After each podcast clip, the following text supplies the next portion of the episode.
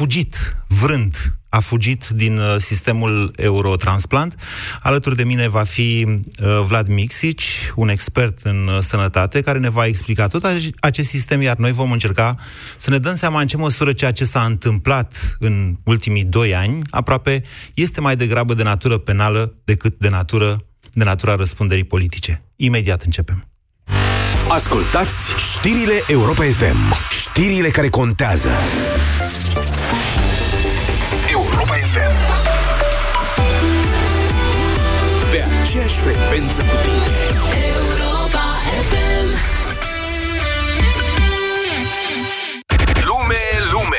Din nou dimineața. Deșteptarea e momentul. Fără panică, fără stres. Vă trimitem la drum cum vă place mai mult. Care cu o vorbă bună, care cu o știre proaspătă Care cu o poveste, cu muzica potrivită, cu un concurs. Vedeți, nu fi iarna ca vara Dar diminețile nu ne iau prin surprindere. Deșteptarea cu Vlad Petreanu și George Zafiu. De luni până vineri de la ora 7 la Europa FM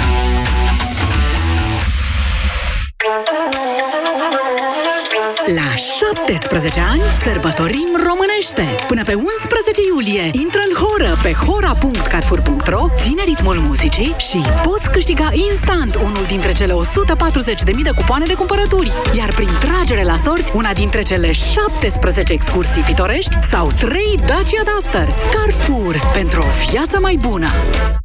Centrale termice Motan.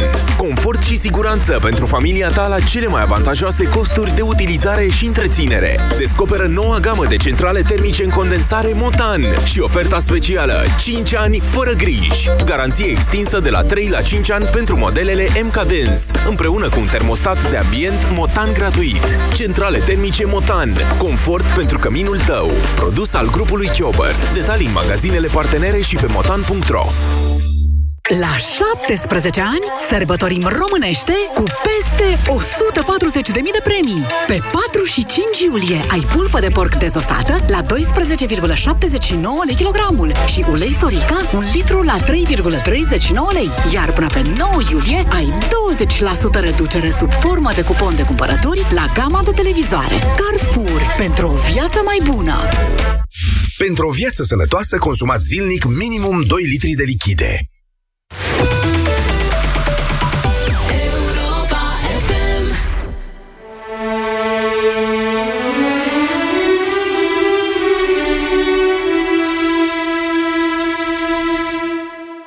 Aici Radio Europa FM.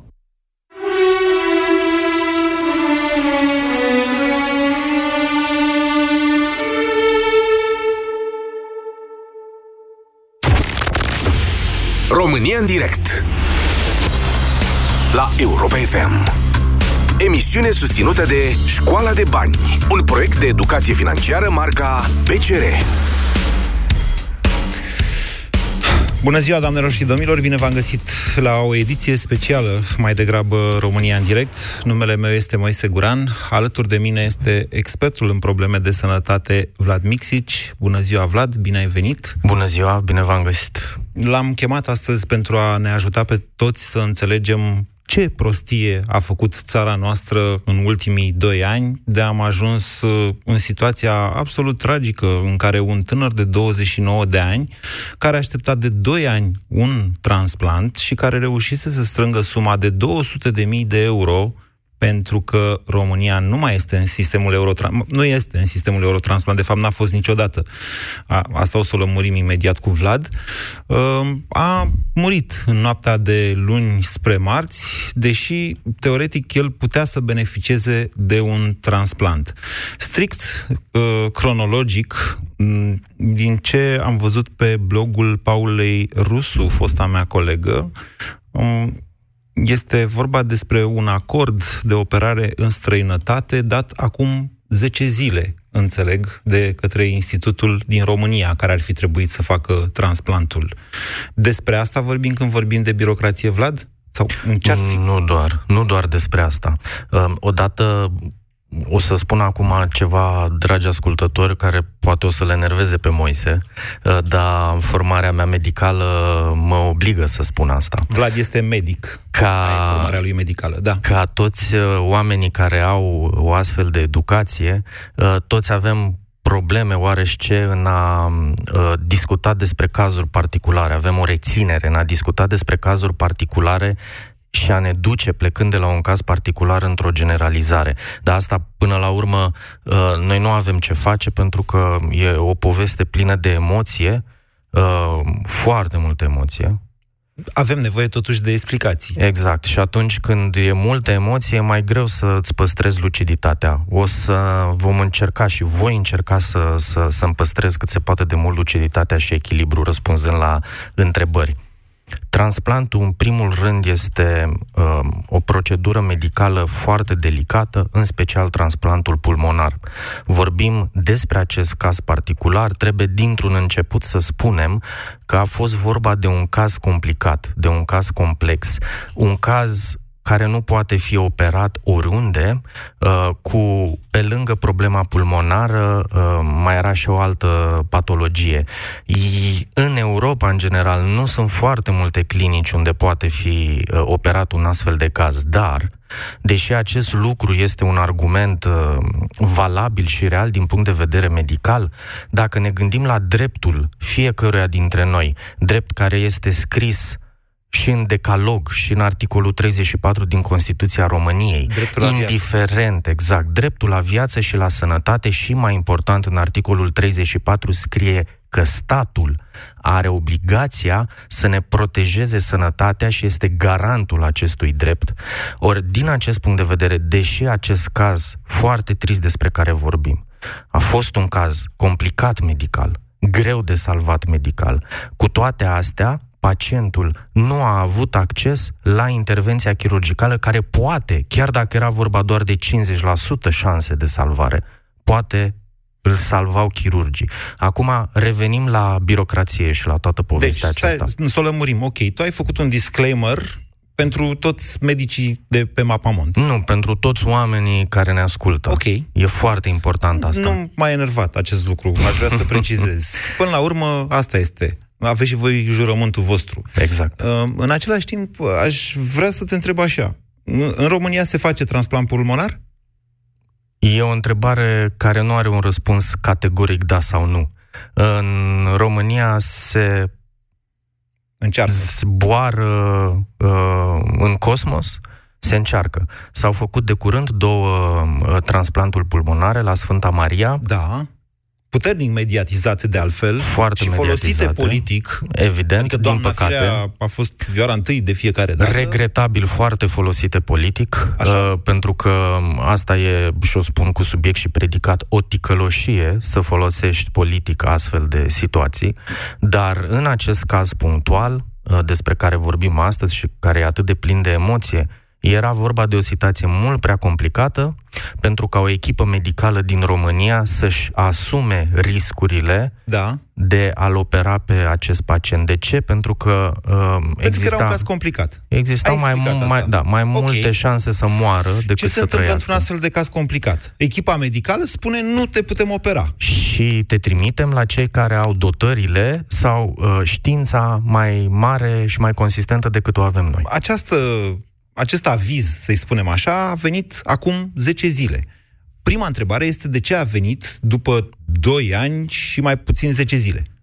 O recomandare similară făcută de medicii curanți ai, ai, uh, ai omului despre care vorbim acum a fost uh, făcută în octombrie 2017, nu este prima. Da, dar legislația prevede că îți trebuie, adică trebuie să obții, am înțeles corect? Trebuie da. să obții un aviz de la da. autoritatea da. de transplant din România că nu da. poți să-l faci în România. La acel moment solicit, era nevoie de așa ceva. În da. momentul în care scrisoarea respectivă, semnată inclusiv de managerul Spitalului Sfânta Maria Narcis Copca, a fost semnată încă în România, legea cerea asta, doar da. 5 zile mai târziu legea a fost îmbunătățită și nu mai era nevoie de așa ceva.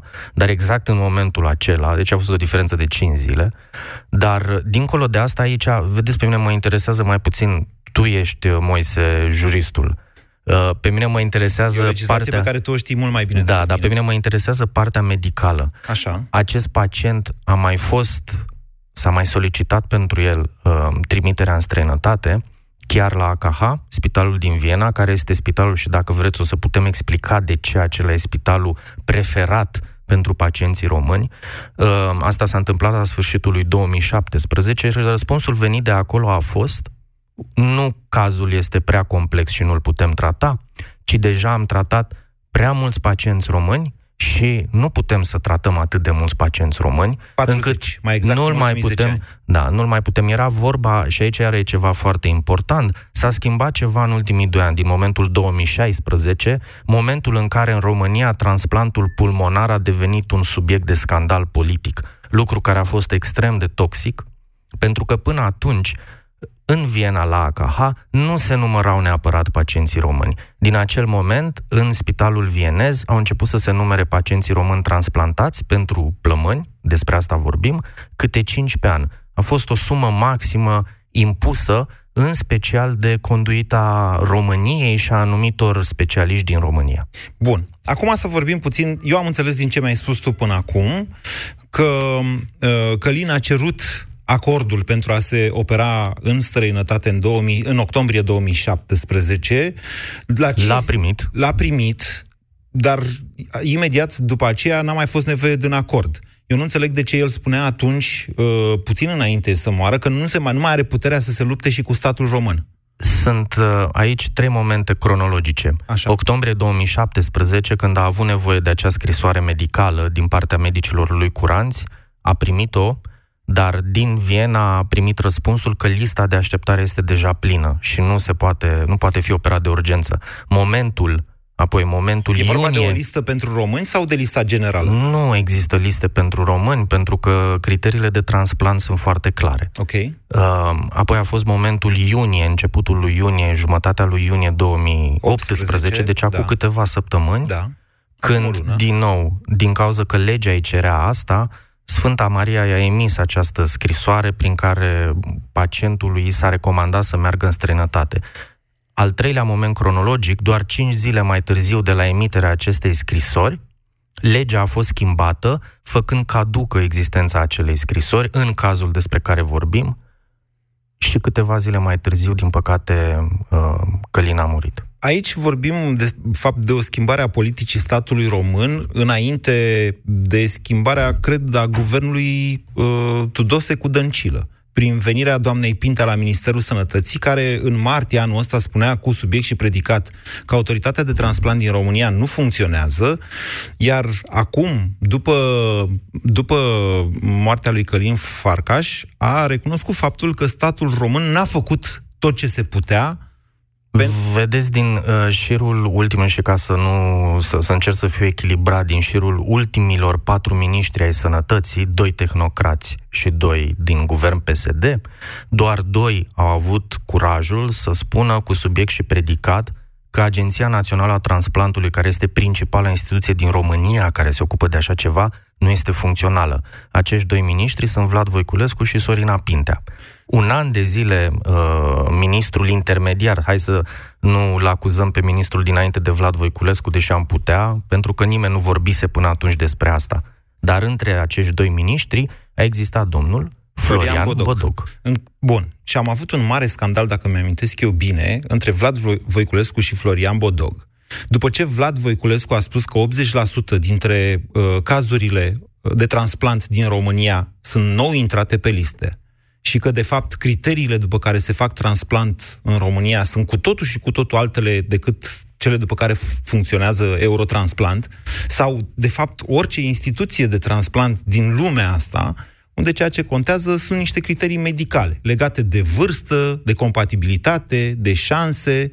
Contează averea? Contează că ești Donald Trump? Nu, nu contează cel puțin în, în Eurotransplant, unde criteriile sunt foarte, foarte clar definite și ceva foarte important. Vedeți, Eurotransplantul acesta nu e altceva decât un mecanism voluntar Așa. între țări dintr-un areal geografic da. Proxim, pentru că asta e important, în care aceste țări își pun la un loc capabilitățile și în special organele, pentru că în transplant e esențial să ai organe pe care să le poți folosi să salvezi viețile altor oameni și e o problemă întotdeauna de compatibilitate genetică și, și biologică până la urmă. Ori atunci aceste țări își pun la un loc toate resursele ca să reușească împreună să fie mai puternice. Dar această relație, în special în transplant, în medicină, are la bază ceva esențial. Mm. Și acel ceva esențial nu este nici știința medicilor, nici dotările din spitale, ci încrederea. Bun. Revenim... Încrederea între, între, între, între medici și între sistemele medicale între și țările, între... Exact. Între țările partenere, de exact, fapt. Adică exact. ceea ce ne spui este că dacă apare, nu știu, un plămân în Germania și, un, uh, și e pe listă, să zicem, un pacient din Ungaria, automat se face exact, un matching. Exact, nu? Moise, exact. Iar sistemul stabilește că respectivul pacient și nu altcineva din Ungaria sau exact. care ar intrarea României, intrarea României în acest Eurotransplant ca membru cu drepturi de pline ar schimba ceva esențial în felul în care este administrat transplantul în România, și anume listele de așteptare ar deveni comune cu cele ale celorlalte țări. Ceea ce nu e un avantaj pentru țara noastră. Sau e? Este un avantaj enorm pentru țara noastră, pentru că acum când căutăm compatibilități, pacienți compatibili, îi căutăm doar în cei 20 de milioane, dacă mai sunt 20 de milioane de locuitori în România. Însă dacă am fi pe această listă în mai multe țări, am căutat compatibilități într-un număr de câteva zeci, sute de milioane, A, ceea ce ar crește mult șansele să găsim mai repede organe. Șanse pentru pacienții din România. Tu Dar vorbeai de... Pa- pentru de, România, în general, așa. De pentru decidenții din sistem sistem. Hai să ne înțelegem. Deci da. pentru pacienții din România să fie în acest sistem, sigur că ar fi un avantaj. Enorm. Dar în condițiile în care România nu are o autoritate de transplant care să funcționeze, potrivit Ministrului Sănătății, nu al cuiva, în condițiile în care câte transplanturi au fost până la urmă? Două la Sfânta Maria? O, două. Okay. Uh, o voi spune cu subiect și predicat.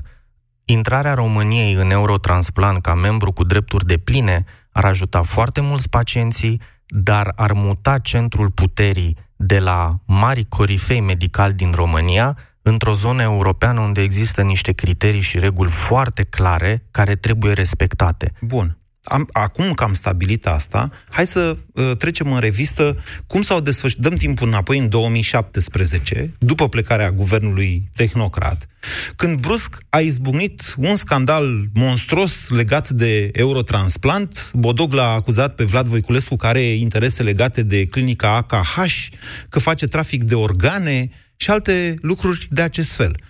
Uh, Povestește tu mai departe. Da, pentru mine episodul acela în care am văzut la o televiziune, nu știu dacă îi dăm numele, îi dăm numele, am văzut la astfel de apăsări. Am văzut la Antena 3 acuzații legate de trafic de organe, de faptul că un fost ministru tehnocat al sănătății este membru și are acțiuni la AKH, acest spital din Viena, care este un spital de stat public. Uh-huh. E imposibil.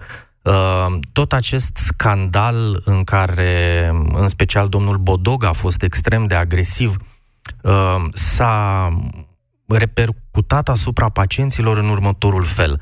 De pildă, uh, managerul Spitalului Sfânta Maria, Narcis Copcă, care este politic foarte apropiat de, de PSD și de doamna Gabriela Firea, a trimis o scrisoare de Uh, o scrisoare extrem de agresivă colegilor lui chirurgi din uh, Viena, o scrisoare care a devenit publică, în care practic îi amenința cu procese, uh, cu anchete penale, dacă vin în România să monitorizeze și să verifice care sunt condițiile de transplant pulmonar la Spitalul Sfânta Maria, asta în condițiile în care intrarea României în Eurotransplant ca membru de plin, pentru asta este obligatoriu ca cineva din afară să vină și să verifice ce face aici. Deci o procedură obligatorie. Evident. Dar România a mai plătit taxa aia anuală de un milion de euro pentru a rămâne în Eurotransplant? Vedeți, până la urmă asta nici nu mai contează. Ne luăm de un milion de euro, ne un milion de euro. Pentru că și dacă ar fi plătit-o România, nu ar fi fost un membru Dar de ce cu drepturi... Plătit-o? E, întrebare, e o întrebare asta. De ce n-a plătit-o?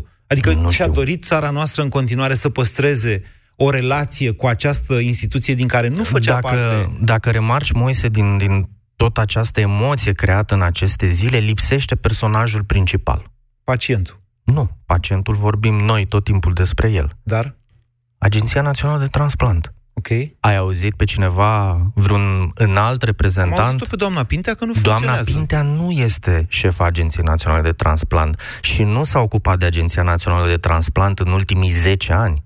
Agenția Națională de Transplant, de pildă, are la vârf și un om foarte influent acolo, care a fost condamnat definitiv într-un proces uh, legat de trafic de uh, organe, mă rog, de embrioni. Da.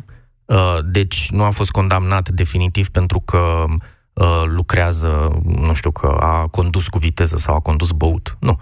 Un medic condamnat definitiv pentru că a făcut ceva ilegal în domeniul lui medical. Uh-huh. Iar acest domn continuă să aibă o poziție influentă și importantă acolo. Asta se întâmplă atunci când dai prea multă putere unor oameni și nu îi monitorizezi. Asta se întâmplă atunci când, deși un om este condamnat definitiv, nu face un pas în spate, ci rămâne acolo și încearcă să fie influent și ține conferințe de presă și are ușa deschisă la Ministrul Sănătății în acel moment. Asta se întâmplă în România și nu suntem conștienți de acest lucru. Ok, e un detaliu important acesta pe care l-ai adus tu, pentru că acolo managerul este numit prin decizie politică, da? Trebuie da. să precizăm acest lucru. Deci sunt, sunt niște decizii. Să-l punem pe ăsta aici. Și mai departe vedem cum merg lucrurile. Dar ne întoarcem la relația cu Spitalul AKH de la Viena. Uh, după scrisoarea managerului Narcis Copcă de la Sfânta Maria, ce s-a întâmplat? După acea scrisoare... Uh, au refuzat medicii, toți pacienții. Mm, chirurgii de la, de la AKH nu, n-au refuzat toți pacienții, că oamenii aceia totuși sunt, uh, uh, sunt medici înainte de orice. Uh, dar chirurgii nu au mai venit în România, trebuia să vină o echipă de uh, experți în transplant pulmonar, uh, inclusiv din Austria, din Germania, nu au mai venit. Uh, nu au dorit să fie amestecați în bâlciul și, și mizeria politică stârnită la București.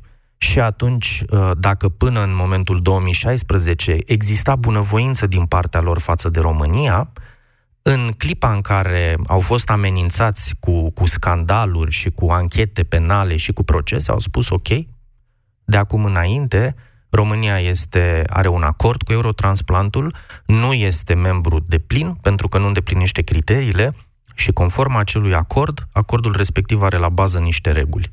Așa. Cinci pacienți pot fi transplantați pulmonar pe an la Spitalul Vienez AKH. Mai mult, nu se poate. De ce? Pentru că, printre altele, vorbim, repet, de cât de multe organe pot fi donate orice pacient peste acest număr pentru ei însemna să aleagă să opereze un român în detrimentul unui austriac sau unui croat sau unui neamț, care sunt cetățeni care veneau din țări și vin din țări care își respectă promisiunile și regulile față de parteneri. Deci până la Despre urmă, asta e vorba. Deci până la urmă a contat faptul că Evident. Călin Farcaș era român. Evident. Pentru ce a strâns el 200.000 de euro atunci? Nu știu. Uh, nu știu pentru că... Are legătură cu faptul că România nu-și plătise taxa? Nu, nu are legătură cu legea uh, care până de curând, până în iunie 2018, uh, îi impunea, de fapt i-a strâns ca o centură de siguranță, pentru că în momentul în care în România s-a făcut primul transplant pulmonar, în acel moment, conform legii, Călin sau oricine altcineva nu se mai putea opera în străinătate și operația să fie decontată în România. Aceasta a fost o lege însă care a fost schimbată, ai spus. A fost schimbată în urmă cu în 10 zile. Nu, nu, nu, acum, acum de curând, da. Ah, ok. Deci, cu câteva zile înainte de a muri Deci, Călin. până la urmă, vorbim de o legislație restrictivă, restrictivă, practic... Tâmpită. Cetățenii români sunt uh, ținuți erau până acum 10 zile ținuți prizonierii unui sistem care nu era capabil să le asigure dreptul la viață și la sănătate conform Constituției din România, da? Iată, similaritate, asta, da, asta a fost cu cazul și, colectiv. Știi, ă, ăsta a fost și motivul și, și eu de aia am fost în, în acel moment foarte revoltat de declarațiile de la anumite televiziuni făcute de politicieni și anume că de pildă Vlad Voiculescu nu dorește să se facă transplant pulmonar în România pentru că are interese la Viena și vrea să trimită acolo pacienții. Nu, nu despre asta era vorba. În momentul în care în România se făcea primul transplant pulmonar, conform legii la acel moment, niciun pacient român care avea nevoie de transplant pulmonar nu mai putea merge să se opereze la Viena, beneficiind de asigurarea lui de sănătate pe care o plătește în România, țară UE. Uh-huh. Pentru că asta era legea. Legea aceasta a fost foarte de curând îmbunătățită de către Sorina, uh, Pintea. Sorina Pintea. Dar vorbim de în urmă cu 10 zile, dacă nu mă înșel chiar și mai puțin. Dar până în acel moment, de aceea și din partea organizațiilor de pacienți, reacțiile au fost așa de dure, pentru că e important când ai un centru de transplant pulmonar în România, acel centru să fie solid, să fie consistent, să poată opera și cazuri ceva mai complicate, pentru că altfel, în contextul legii anterioare lui iunie 2018, toți pacienții respectiv trebuiau să scoată bani din buzunar, pentru că conform legii nu mai puteau beneficia de asigurarea lor de sănătate. Iată, acestea sunt faptele, doamnelor și domnilor. Vlad Mixici a explicat pentru dumneavoastră, eu am înțeles, dacă dumneavoastră n-ați înțeles, vă rog să puneți întrebări suplimentare, ce s-a întâmplat în toată această perioadă de timp.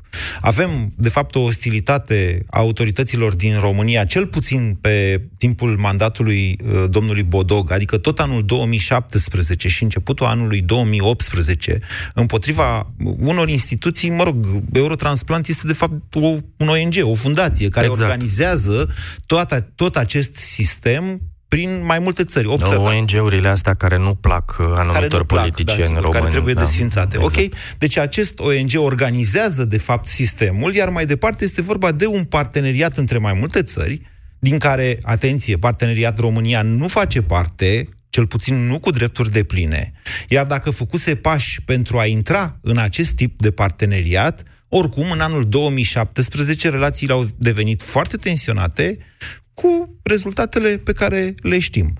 Ultimul dintre ele, moartea lui Călin Farcaș, tânărul de 29 de ani, care, înțeleg, îndeplinea toate condițiile pentru a fi o prioritate uh, la transplantul de plămâni pe care îl aștepta de 2 ani de zile.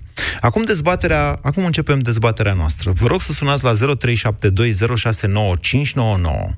și să spuneți în ce măsură dumneavoastră credeți că tot ceea ce s-a întâmplat în această perioadă, aceste fapte, pe care le-am descris până acum eu și Vlad, ar trebui să fie mai degrabă în responsabilitatea politică a celor care au luat decizii, de la ce vreți dumneavoastră, de la a se înjura cu cei de la AKH și până la legislația restrictivă ce te ține prizonier în România în condițiile în care România nu îți poate oferi uh, dreptul la viață și la sănătate, așa cum scrie în Constituția României. Uite, un articol gol de conținut, într-o anumită măsură. Da? Trebuie să recunoaștem asta. În ce măsură, vă întreb, toate acestea ar trebui să fie responsabilitate politică?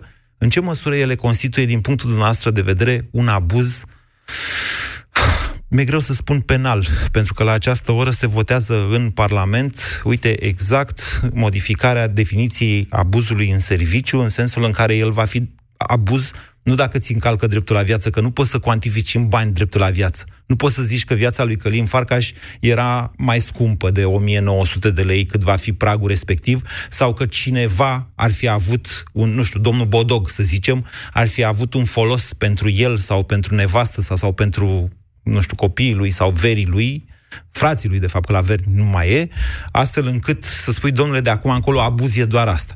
Dar noi judecăm încă pe legislația existentă, articolul 297, așa cum e el în codul penal din 2014, care spune că atunci când un funcționar sau un agent al statului de orice fel îți încalcă un drept, el răspunde dacă a făcut-o cu rea intenție, adică conștient de faptul că încalcă un drept. 0372069599. Bună ziua, George! Uh, bună ziua! Uh, mă declar puțin emoționat despre acest caz în speță. La ascult de, de 24 de ore, uh, nu pot ascunde emoția. Cred că este cea mai important, cel mai important eveniment de la colectiv încoace, care, sunt, care lăsând la o parte nenorocirile și nebunile care se se întâmplă în Parlament. Deci cred că ăsta ar fi un semnal de alarmă ca România să fie resetată din momentul ăsta. Este un George, moment mă tem că, care... George, mă tem că sunt multe astfel da. de cazuri care nu ajung la cunoștința publicului. Cred că, Vlad, Deci, cum, cum, e, cum e vis-a-vis situația de protestul asta? de aseară despre decesul acestui tânăr care ar fi meritat, mai ales că și-a strâns banii, merita să fie operat. Scuzați-mi emoția, nu mă pot stăpâni. Sunt în direct și Dacă Mă vreți, vă mai las, bulversează. vă, George, da, vă mai las nu, puțin. Nu, îmi revin, îmi revin. Deci ăsta este primul nostru semnal de alarmă că România trebuie resetată din momentul ăsta. Nu vrem să fim excluși din organismele internaționale, din UE, din nimic absolut. Merităm și avem toate drepturile. Ni le garantează Constituția. George, A- George, a vă rog, fi vă rog calmați-vă tratați, puțin. da. Deci rămâneți Da. pe linie, nu mi-l închide pe George, pune-l pe hold pe George, o să revenim la dumneavoastră, da, pune-l pe hold, cât vorbim cu Adrian, George se calmează. Încerc să avem, atenție, încerc să avem mai degrabă o discuție logică decât rațională. Resetarea României despre care necesită George, dincolo de faptul că toți ne dorim din rărunchi, ca să zic așa, necesită discuții, dezbateri logice. Trebuie să găsim soluții, altfel spus. Pentru că altfel, sigur, ne enervăm, facem exact ca la colectiv. După trei zile uităm. După trei zile nu mai știm care era treaba cu resetarea, cu clasa politică, cu nu știu ce. Așa că de data asta, haideți să punem lucrurile un pic mai rațional, să trecem peste inteligența noastră emoțională senzațională a poporului român și să încercăm să fim și noi un pic mai altfel. Că dacă nu, atunci mă gândesc că e mor oameni degeaba. George, o să vorbesc imediat cu el, o să mă întorc la el. Acum hai să vorbim cu Adrian. Bună ziua, Adrian. Uh, Bună ziua, Moise. Bună ziua, domnule doctor. Într-adevăr, uh, statul are o vină foarte mare în această țară. Sistemul, întreg sistemul de sănătate este la pământ. Doar din vina statului, indiferent ce forme ale er și cine a fost la guvernare. Aici vorbim despre altceva, vorbim despre un domeniu de elită. Transplantul este vârful sistemului medical. Adică Și e... din discuția dumneavoastră de mai devreme, și aș vrea să-l întreb pe uh, domnul doctor, am înțeles că în acești doi ani de zile a fost uh, un moment extrem de important. Momentul din 2017, când, um, cum să spun, statul român, de fapt Spitalul Sfânta Maria, nu? I-a dat tot ce uh, îi trebuie lui Călin ca să se ducă la Viena, I-a dat o hârtie. avea tot ce îi trebuie, dar spitalul de la Viena a respins. Acum vreau să vă întreb dacă spitalul din Viena l-a acceptat atunci. Se schimba. Nu s-a înțeles foarte clar. Adrian, mai spuneți o dată, mai formulați o dată ultima întrebare, că nu s-a înțeles. Deci în momentul din uh, 2017, din toamnă, din octombrie, sau nu mai rețin exact data, Așa. în care Călin a fost trimis la Viena. Statul României a dat hârtiile care îi trebuiau și el era pe drum către Viena, dar spitalul AKH l-a respins pe motiv că programările sunt terminate pentru anul 2017 și că nu este loc. E corect observația, da, Vlad? Da, e Așa. corect. Da. Dacă în acel moment spitalul AKH l-ar fi primit pe Călin, situația nu ar fi fost altfel astăzi? Da. Și a doua întrebare, îmi cer scuze că Da. da. puțin mai mult. Domnul Vlad Voiculescu cu siguranță că nu are acțiuni la acest spital sau normal, este un spital de stat. Dar cu toții știm că este o persoană foarte influentă, a fost și înainte să fie ministrul sănătății uh, și are, na, că trăim în România, o groază de cunoștințe la acest spital din Viena. Dacă pe lângă această scrisoare a statului român, domnul Vlad Voiculescu ar fi intervenit la acel spital pentru acest pacient, n-ar fi fost mai bine? Adică să-i pună o pilă, ziceți dumneavoastră? în uh, termenii noștri românești de pe aici. Nu știu dacă la ei merge în termenii ăștia românești, tocmai despre asta vorbeam. Răspunsul la, la întrebările dumneavoastră ambele este următorul. Uh, De câte ori, și îmi iertați umorul amar, de câte ori vă împiedicați pe stradă pe an de un plămân care poate fi transplantat? Domnul doctor, nici nu mă pricep și habar n-am. E, vedeți, aici, ai, aici, este, Exact. aici este problema. Uh, Cei de la AKH nu acceptă pacienți așa că vor ei sau că s-a trezit bine dispus uh, uh, șeful de clinică de acolo într-o dimineață. Ei sunt Nu, era extrem... vorba de cei cinci pacienți pe an. Da, Între ei acei sunt, cinci- extrem, ei sunt extrem de, de limitați uh, de numărul de organe pe care le au la dispoziție și pentru care se pot efectua transplanturi. Ori în acel moment, în octombrie 2017, deja 5 pacienți români fuseseră transplantați. Cumva parcă e vina lui Vlad Voiculescu, că n-a intervenit nu, nu, nu, să fie nu, nu, dat nu, tot altă nu afară de este. pe listă. Dacă, dacă îmi permiteți o ultimă întrebare. Vă rog. Atunci, care uh, uh, aș vrea să extragem vina statului român din momentul uh, toamnei 2017, odată ce a făcut uh, propunerea pentru Viena? Da, vedeți, până, în, în, până la izbucnirea scandalului politic uh, de la sfârșitul lui 2016, exista o anumită bunăvoință din partea chirurgilor din, din Europa să-i ajute în special pe români. Să ne ajute în special pe noi, pentru că știm noi așa, suntem o țară unde lucrurile se mișcă mai greu și pacienții nu trebuie să sufere din cauza asta. Dar în momentul în care chirurgii europeni au fost târâți în mociri la politică de la București și amenințați, lucrurile evident că s-au... Domnule doctor, acest domn doctor de la Spitalul Sfânta Maria este atât de influent în Europa. E manager. Nu, nu e vorba bă, aici de cât de influent este, ci e vorba de o reacție specific umană pe care o avem fiecare dintre noi. Dacă încerci să ajuți pe cineva, iar acel cineva îți răspunde cu o înjurătură, atunci uh, apelezi la reguli. Ori regulile în acest punct de vedere, pentru că, repet, organele care pot fi transplantate sunt extrem de limitate fiind extrem de limitate, inclusiv în cadrul eurotransplantului, numărul de transplanturi care se fac sunt calculate în funcție de un algoritm care e destul de complicat, dar care este stabilit de către toate țările din Eurotransplant, doar că România nu poate intra în acest algoritm pentru că nu este membru de plin al, al acestei rețele. Înțelegeți? Mulțumesc, Adrian. George, din păcate, a închis, uh, dar e de înțeles până la urmă, îl copleșeau emoțiile. 0372069599. Dincolo de întrebări, v-am spus, ar trebui să găsim și soluții și din punctul meu de vedere și responsabilități. Aici, a, apropo, Trebuie să fac o scurtă pauză să vă spun că a trecut codul penal de Parlament. Doamnelor și domnilor, Parlamentul a dat votul final pe modificările aduse codului penal, în ciuda protestelor magistraților, a reușit să adune 167 de voturi față de 165 necesare.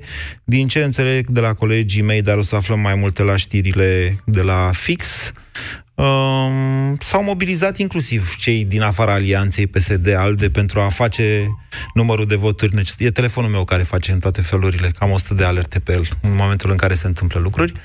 Um, deci, parlamentarii României tocmai au votat un nou cod penal care e oricum numai în favoarea societății, nu. Este un cod penal foarte favorabil infractorilor, e o discuție pe care o să o purtăm probabil și în această după amiază și mâine și de câte ori o fi nevoie. Abuzul în serviciu despre care vorbeam mai devreme tocmai a fost modificat. Încă nu a intrat în vigoare, vom vedea ce se întâmplă mai departe și uh, cum va reuși societatea să se apere de ceea ce tocmai a votat.